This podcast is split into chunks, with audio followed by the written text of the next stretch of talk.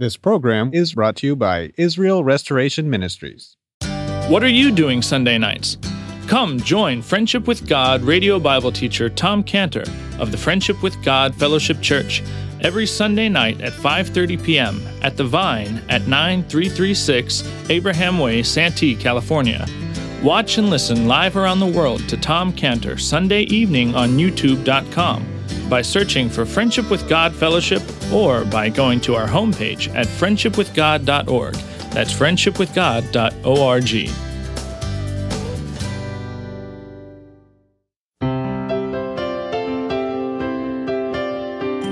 Welcome to Friendship with God with our Bible teacher Tom Cantor. Today's message and previous messages can be listened to or downloaded for free at friendship with god dot org. That's friendship with god dot org. You can also obtain free resources from Tom Cantor and view our online bookstore at friendship with god dot org or call us at eight hundred, two four seven, three oh five one. That's eight hundred, two four seven, three oh five one. Tom Cantor also has a daily devotional verse that comes out each day by email and on Facebook.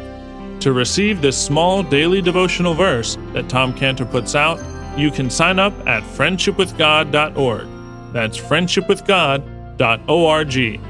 Or find Tom Cantor on Facebook by searching for Tom Cantor and Friendship with God. Now, here's our Bible teacher, Tom Cantor.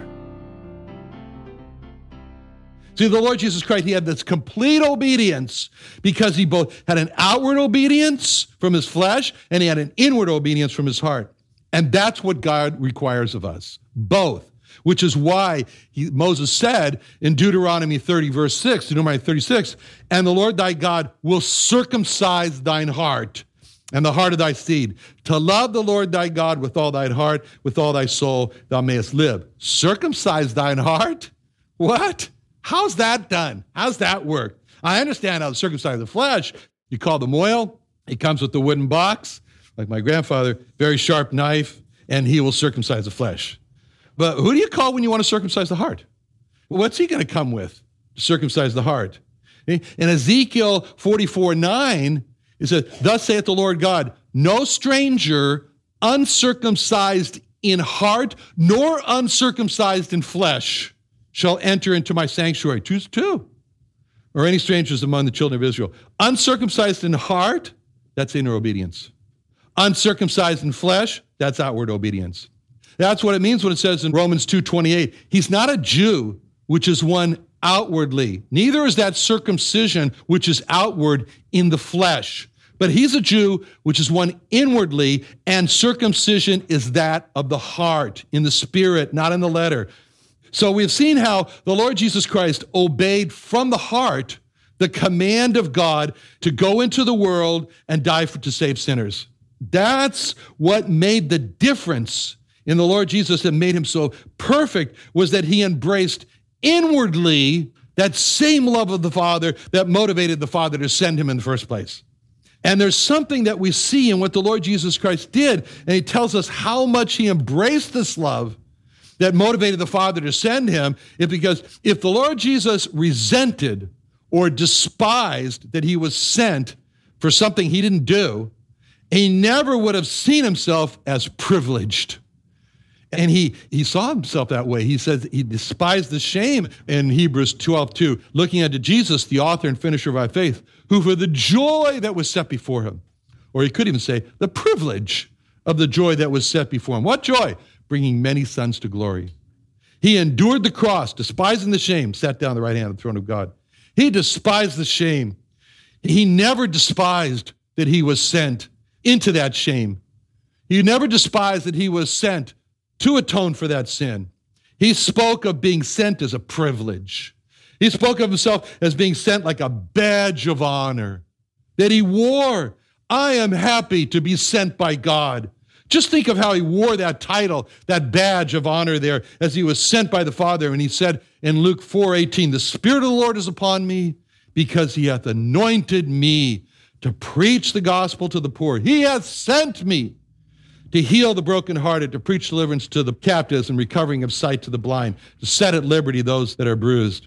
In John five twenty-three, he said that all men should honor the Son, even as they honor the Father. He that honoreth not the Son honoreth not the Father which hath sent him. He loved that title. I'm sent by God. Then John six forty-four, no man can come to me except the Father which hath sent me. Draw him, and I'll raise him up the last day. In John six twenty-nine, Jesus answered and said unto them, this is the work of God, that you believe on him whom he hath sent. Every time he says this, you can see him polishing off that badge, sent by God. In John eight twenty-nine, he that sent me is with me. The Father hath not let me alone. John eight forty-two, Jesus said unto him, if you are of the Father, you'd love me, for I proceeded forth and came from God. Neither came I of myself, but he sent me. It was a captivating thought for him. It was a thought that he loved. And when others saw the Lord Jesus, that's what they saw. He was sent from God. As Nicodemus said when he came to him by night, in John three two, the same came to Jesus by night and said unto him, Rabbi, we know that thou art a teacher, come from God. For no man can do these miracles as thou doest, except God be with him. And when Ruth saw Boaz coming to her, she knew that was the decision of Boaz. And there was no way that she would have or even could have spoken to Boaz unless he first decided to come and speak to her, which he did. We can't imagine what it was like for Ruth to see Boaz coming to her. Can you imagine? You say, is it really him? He's coming to me? And when Boaz spoke to her, oh, her life changed. Everything changed in her life, from a life of destruction to a new life of building. We can't imagine how those first words that Ruth heard, it changed her whole life from darkness to light. Everything changed with Ruth when she heard the voice of Boaz speaking to her. And here we see ourselves in that scene. Because when we heard the words of the Lord Jesus Christ in the Bible speaking to us, all of a sudden, the Bible went from just being a religious book to becoming the Word of God to us, sent to us. Everything changed for us when we heard in our souls the voice of God speaking to us through the Bible. What a difference! Just words meant to Ruth when she heard the words of Boaz. And what a difference just words meant to us when we heard the Lord Jesus Christ speaking through the book. And what words did Ruth hear? What did she hear from Boaz? Words she'd never heard before. Promises. Promises. See, that's what he said. He's gonna, like, promises is what he came with. Promise how she's going to be taken care of. She's going to be taken care of with a safe place to work, with food to eat, with water to drink, as in verse nine. And what words did we hear from God? In Isaiah forty-five twenty-two, look unto me, be ye saved, all the ends of the earth. I'm God, none else. Promises to be cared for in salvation.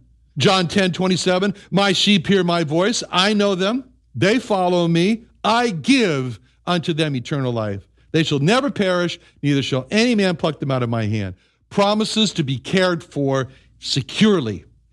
John three sixteen, he that believeth on the Son hath everlasting life. Romans six twenty-three, the wages of sin is death. The gift of God is eternal life through Jesus Christ our Lord. John six forty-seven, verily, verily, I say unto you, he that believeth on me hath everlasting life.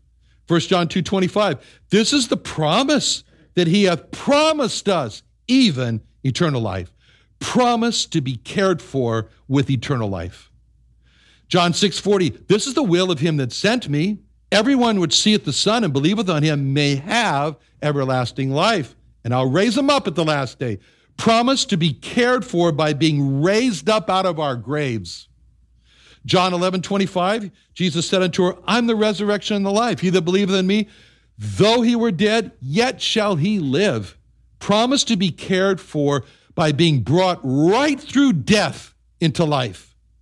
John five twenty-four, verily, verily, I say unto you, he that heareth my word, believeth on him that sent me, hath everlasting life, shall not come into condemnation, but is passed from death unto life. Promise to be cared for by being passed right out of condemnation and death into life. John six thirty-five, Jesus said unto him, I'm the bread of life. He that cometh to me shall never hunger, and he that believeth in me shall never thirst. Promise to never again experience soul hunger, never again experience soul thirst. He that believeth in me, as the scripture has said, out of his belly shall flow rivers of living water, John seven thirty-eight. promised to be cared for by being given a life purpose of giving others the word of life. First Samuel two nine, he will keep the feet of his saints. Psalm thirty-seven twenty-eight, the Lord loveth judgment, forsaketh not his saints. They are preserved forever. Jude one twenty-four, now unto him that is able to keep you from falling and to present you faultless before the presence of his glory with exceeding joy. What are these? Promises to be cared for with protection and with preservation. John fourteen twelve, verily, verily, I say unto you, he that believeth on me, the works that I do shall he do also, and greater works than these shall he do, because I go to my Father. Promise to be cared for by be given a life purpose, a purpose in life, a real purpose in life of doing the works of God. Hebrews thirteen five, let your conversation be without covetousness, be with content with such things as you have, for he hath said, I will never leave you nor forsake you. Promise to be cared for with the presence of God, that he'll never leave us or abandon us. First Thessalonians four seventeen, so shall we ever be with the Lord. Promise to be with God forever. Ruth's life was changed when she heard and believed these promises that Boaz made to her, just as our life was changed when we heard and believed the promises that the Lord Jesus Christ made to us. Ruth's life was changed when she heard and she believed promises. That's the same with us. And we can't imagine what it was like for Ruth to hear these words from Boaz. I mean, here was one of the people of God speaking to her, things she never heard before.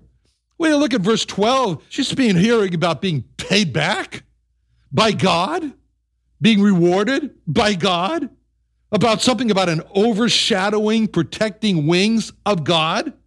She's not being spoken down to by Boaz. She's being addressed by Boaz as an equal. And what she heard went far beyond her expectations. She didn't expect any of this. And so Ruth's response to Boaz is clearly seen in verse ten when she said, then she fell down on her face and bowed herself to the ground, said unto him, why have I found grace in thine eyes that thou shouldst take knowledge of me, seeing I'm a stranger? Verse thirteen, then she said, let me find favor in thy sight, my Lord, for thou hast comforted me, spoken friendly unto thine handmaid, though I be not like one of thine handmaidens. See, verse thirteen, when it says, let me find favor in thy sight, that's not a request. That's a statement of, oh, the favor that I found in your sight. See, there's one word to describe Ruth's reaction to Boaz, and that is gratitude. She is thankful. That was Ruth's decision to be grateful to Boaz. And she expressed that gratitude by bowing and telling Boaz, oh, the grace that I found in your eyes, in verse ten. Oh, the favor that I found in your sight, in verse thirteen. That was Ruth's way of saying how grateful she was to Boaz.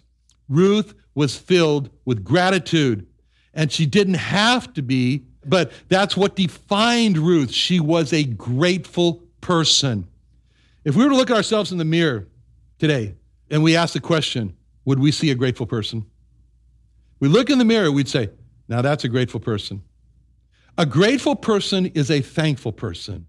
A grateful person is a thoughtful person. See, notice how Ruth didn't say to Ruth, boy, thanks a lot. Well, she wouldn't have said boy, but anyway, thank you, thanks, thanks a lot.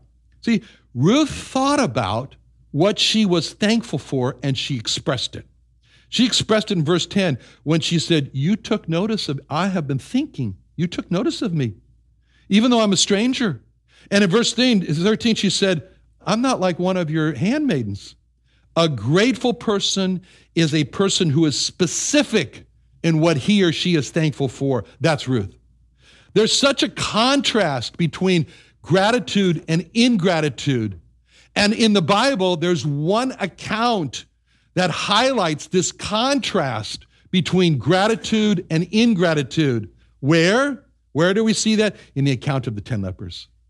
In the account of the ten lepers, they come to the Lord Jesus to be cured of their leprosy. Their need was desperate. Their need was dire. And apart from the healing power of the Lord Jesus, there was no hope for them, and their future was bleak.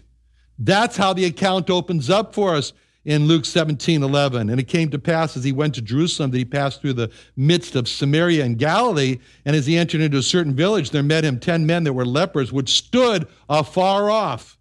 And they lifted up their voices and said, Jesus, Master, have mercy on us. And when he saw them, he said unto them, Go show yourselves unto the priests. And it came to pass that as they went, they were cleansed. One of them, when he saw that he was healed, turned back and with a loud voice glorified God. He fell down on his face, giving him thanks. He was a Samaritan. And Jesus answering said, Were there not ten cleansed? Where are the nine? There are not found that return to give glory to God save the stranger? And he said unto him, Arise, go thy way, thy faith hath made thee whole. See, this account opens with a desperate condition of ten men that were lepers. They had watched their bodies slowly be eaten up by leprosy. Imagine watching your fingers being consumed away and your toes and eventually knowing it's going to just creep up and take my life. Imagine what that's like to have to stay far from everyone else who's not a leper and to cry out, unclean, unclean, as an announcement to others that you have leprosy to stay away. In Ethiopia, ninety-pound women work hard, carrying one hundred fifty, two hundred-pound loads of rocks. And they do that so often that it deforms their hips and their pelvic muscles become deformed. And so that when they have babies, they become incontinent. They can't hold urine. And they are not accepted in public. According to Ethiopian culture, they cannot go in public because they're incontinent. And they have to stay in their huts, and they're dependent on others to visit them and bring them food and water. It's terrible life. And there's a famous hospital in Addis Ababa called Hamlin Fistula Hospital that surgically repairs these women's damage from childbirth. Women do anything to get to this hospital run by Doctor Hamlin and a chance to get their lives back again. And the plight of these lepers is worse because no one could visit them because they were contagious. There was no hospital, Hamlin Hospital, for them to go to for repair. That's why in Luke seventeen twelve, it says ten men were lepers stood afar off. I mean, here was their one and only opportunity to be healed. The Lord Jesus was passing through the middle of the area between Samaria and Galilee. It's now or never. It's no wonder in Luke seventeen thirteen that they lifted up their voices and said, Jesus, Master, have mercy on us. They called him Master. They simply asked him to have mercy on them. They didn't speak the words of unbelief. They didn't speak the words of the Father previously who came to him in Mark nine twenty-two when he was saying, Oftentimes I cast my son into the fire and into the waters to destroy him. But if thou canst do anything, have compassion on us and help us. The words, if thou canst do anything, are the words of unbelief. And he showed, he showed the Father at that time that nothing was going to happen with his son if he stayed in that state of unbelief. And he said, turned it around in Mark nine twenty-three, Jesus said unto them, unto him, if thou canst believe, all things are possible to him to believe. This was not the case with these lepers. They believed that the Lord Jesus could heal him, heal them all. And they were asking the Lord, just have mercy on us. Just have mercy. And the Lord, he didn't heal them instantly. He didn't. He just said, go, show yourself to the priest. And that was what was required in order to be, for a person to be, get the official pronouncement that he's free of leprosy. The priest had to examine, the priest had to make the declaration. So without even healing them, they're walking, they're still lepers. He commands them, go to the priest. That was just like when Naaman, the Syrian leper, came to the prophet Elijah, and Elisha told him, go dip yourself in the Jordan River seven times, and you'll be healed. And if Naaman didn't believe, he had a little trouble at first, but finally he did. But anyway, if he didn't believe and go and dipped himself seven times, he wouldn't have been healed. He would have been a leper, continued leper. But he did go, he dipped himself seven times, he was healed.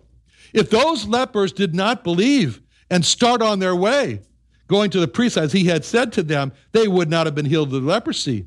But those they, ten lepers, they did go on their way and they were healed as they went. Then an amazing thing happened. One leper who was not Jewish, but he was a Samaritan. He turns back and with a loud voice glorifies God. How? By giving thanks for his healing. Nine lepers who were Jewish did not turn back and give him thanks for their healings. That's an amazing thing, was that the one who turned back was a Samaritan. And that's not what really amazed the Lord, that this one turned back. What was amazing to him? The nine that didn't. That's what amazed him. Isn't the nine Jewish ones that didn't turn back give thanks? He's amazed. He says, I don't get it. Weren't there ten that were cleansed? Well, where's the nine? Well, I can't find them except this stranger. See, the Lord Jesus was amazed, and he asked the question, I thought there were ten cleansed. Well, where are the nine? See, the question the Lord Jesus asked us shows how, how rare believers' gratitude is. They were all believers. They all believed he was going to be healed. They all walked. They got healed. But how rare believers' gratitude is. All ten of those lepers believed that the Lord Jesus had the power to heal them because they all obeyed when he said to go, and they did that. But nine of those believing lepers showed no gratitude for having been cleansed. Only one of those believing lepers was inwardly thankful for his cleansing. Luke seventeen fifteen, and one of them, when he saw that he was healed, turned back with a loud voice, glorified God, fell down on his face, giving him thanks. He was a Samaritan. One of them, or we could say only one of them, turned back, giving him thanks. That shows the rareness of believers' gratitude. And we're so often like those ten lepers. We're more ready to pray than praise. We're more ready to ask than thank. We're more ready to get than give. We're more ready to go on rather than to turn back. And this passage is talking about believers, ten believing lepers. We're so ready to talk and brag about our salvation and what we have in the Lord Jesus while forgetting all the time how we owe everything to him, all to him. We as believers get caught in this trap, this trap of ingratitude, where we do as the believers suffer because of this. We suffer from anxiety, we suffer from worry, we suffer from apprehension, all because of ingratitude. It leaves us in this state of unrest. And when we're in this state of anxiety and worry and apprehension and unrest, we're not whole. And when we see this one leper, we see a rare believer. He fell down on his face, at his feet, giving him thanks. Seeing the same rarity in Ruth. Ruth two ten, she fell on her face, bowed herself to the ground. And we see what happened to this rare, grateful, believing leper when the Lord said, arise, go thy way, thy faith hath made thee whole. Wait a minute. He was already whole from his leprosy. That's not what he was talking about. The Lord said, thy faith hath made thee whole. He was already whole. He was not just referring to the outward cleansing of his leprosy. He was speaking of his inward cleansing of his ingratitude. And there's a reward for gratitude in the believer.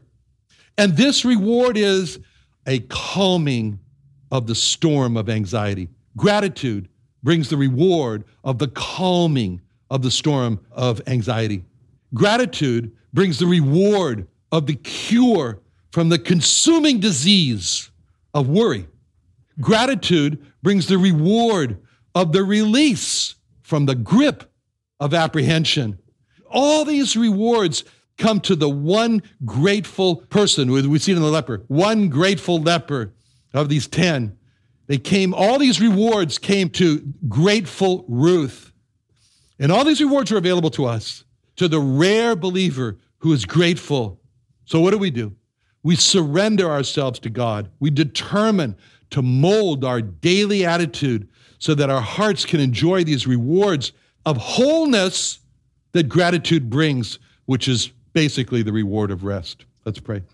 Father, thank you so much for Ruth and her heart of gratitude, and thank you for that one leper and his heart of gratitude. Help us to be rare ones. In Jesus' name, amen. Another wonderful day studying the Bible with our Bible teacher, Tom Cantor, here on Friendship with God. Don't forget that today's message and previous messages can be listened to and downloaded for free at friendship with god dot org. That's friendship with god dot org. You can also go online to find free resources from Tom Cantor and our online bookstore at friendship with god dot org. You can also find Tom Cantor on Facebook, and you can also go to friendship with god dot org to sign up for his daily devotional. Tom Cantor is also the founder of Israel Restoration Ministries. You can visit that website at israel restoration dot org. You can write to Tom Cantor at P O Box seven one one three three zero, Santee, California nine two zero seven one. That's P O Box seven one one three three zero, Santee, California nine two zero seven one. Or email Tom Cantor at tom cantor at friendship with god dot org. That's Tom Cantor at friendship with god dot org. For more information about Tom Cantor and Friendship with God and Israel Restoration Ministries, call us at eight hundred, two four seven, three oh five one. That's eight hundred, two four seven, three oh five one. What are you doing Sunday nights? Come join Friendship with God radio Bible teacher Tom Cantor of the Friendship with God Fellowship Church every Sunday night at five thirty p.m. at The Vine at ninety-three thirty-six Abraham Way, Santee, California. Watch and listen live around the world to Tom Cantor Sunday evening on youtube dot com by searching for Friendship with God Fellowship or by going to our homepage at friendship with god dot org. That's friendship with god dot org. This program was brought to you by Israel Restoration Ministries.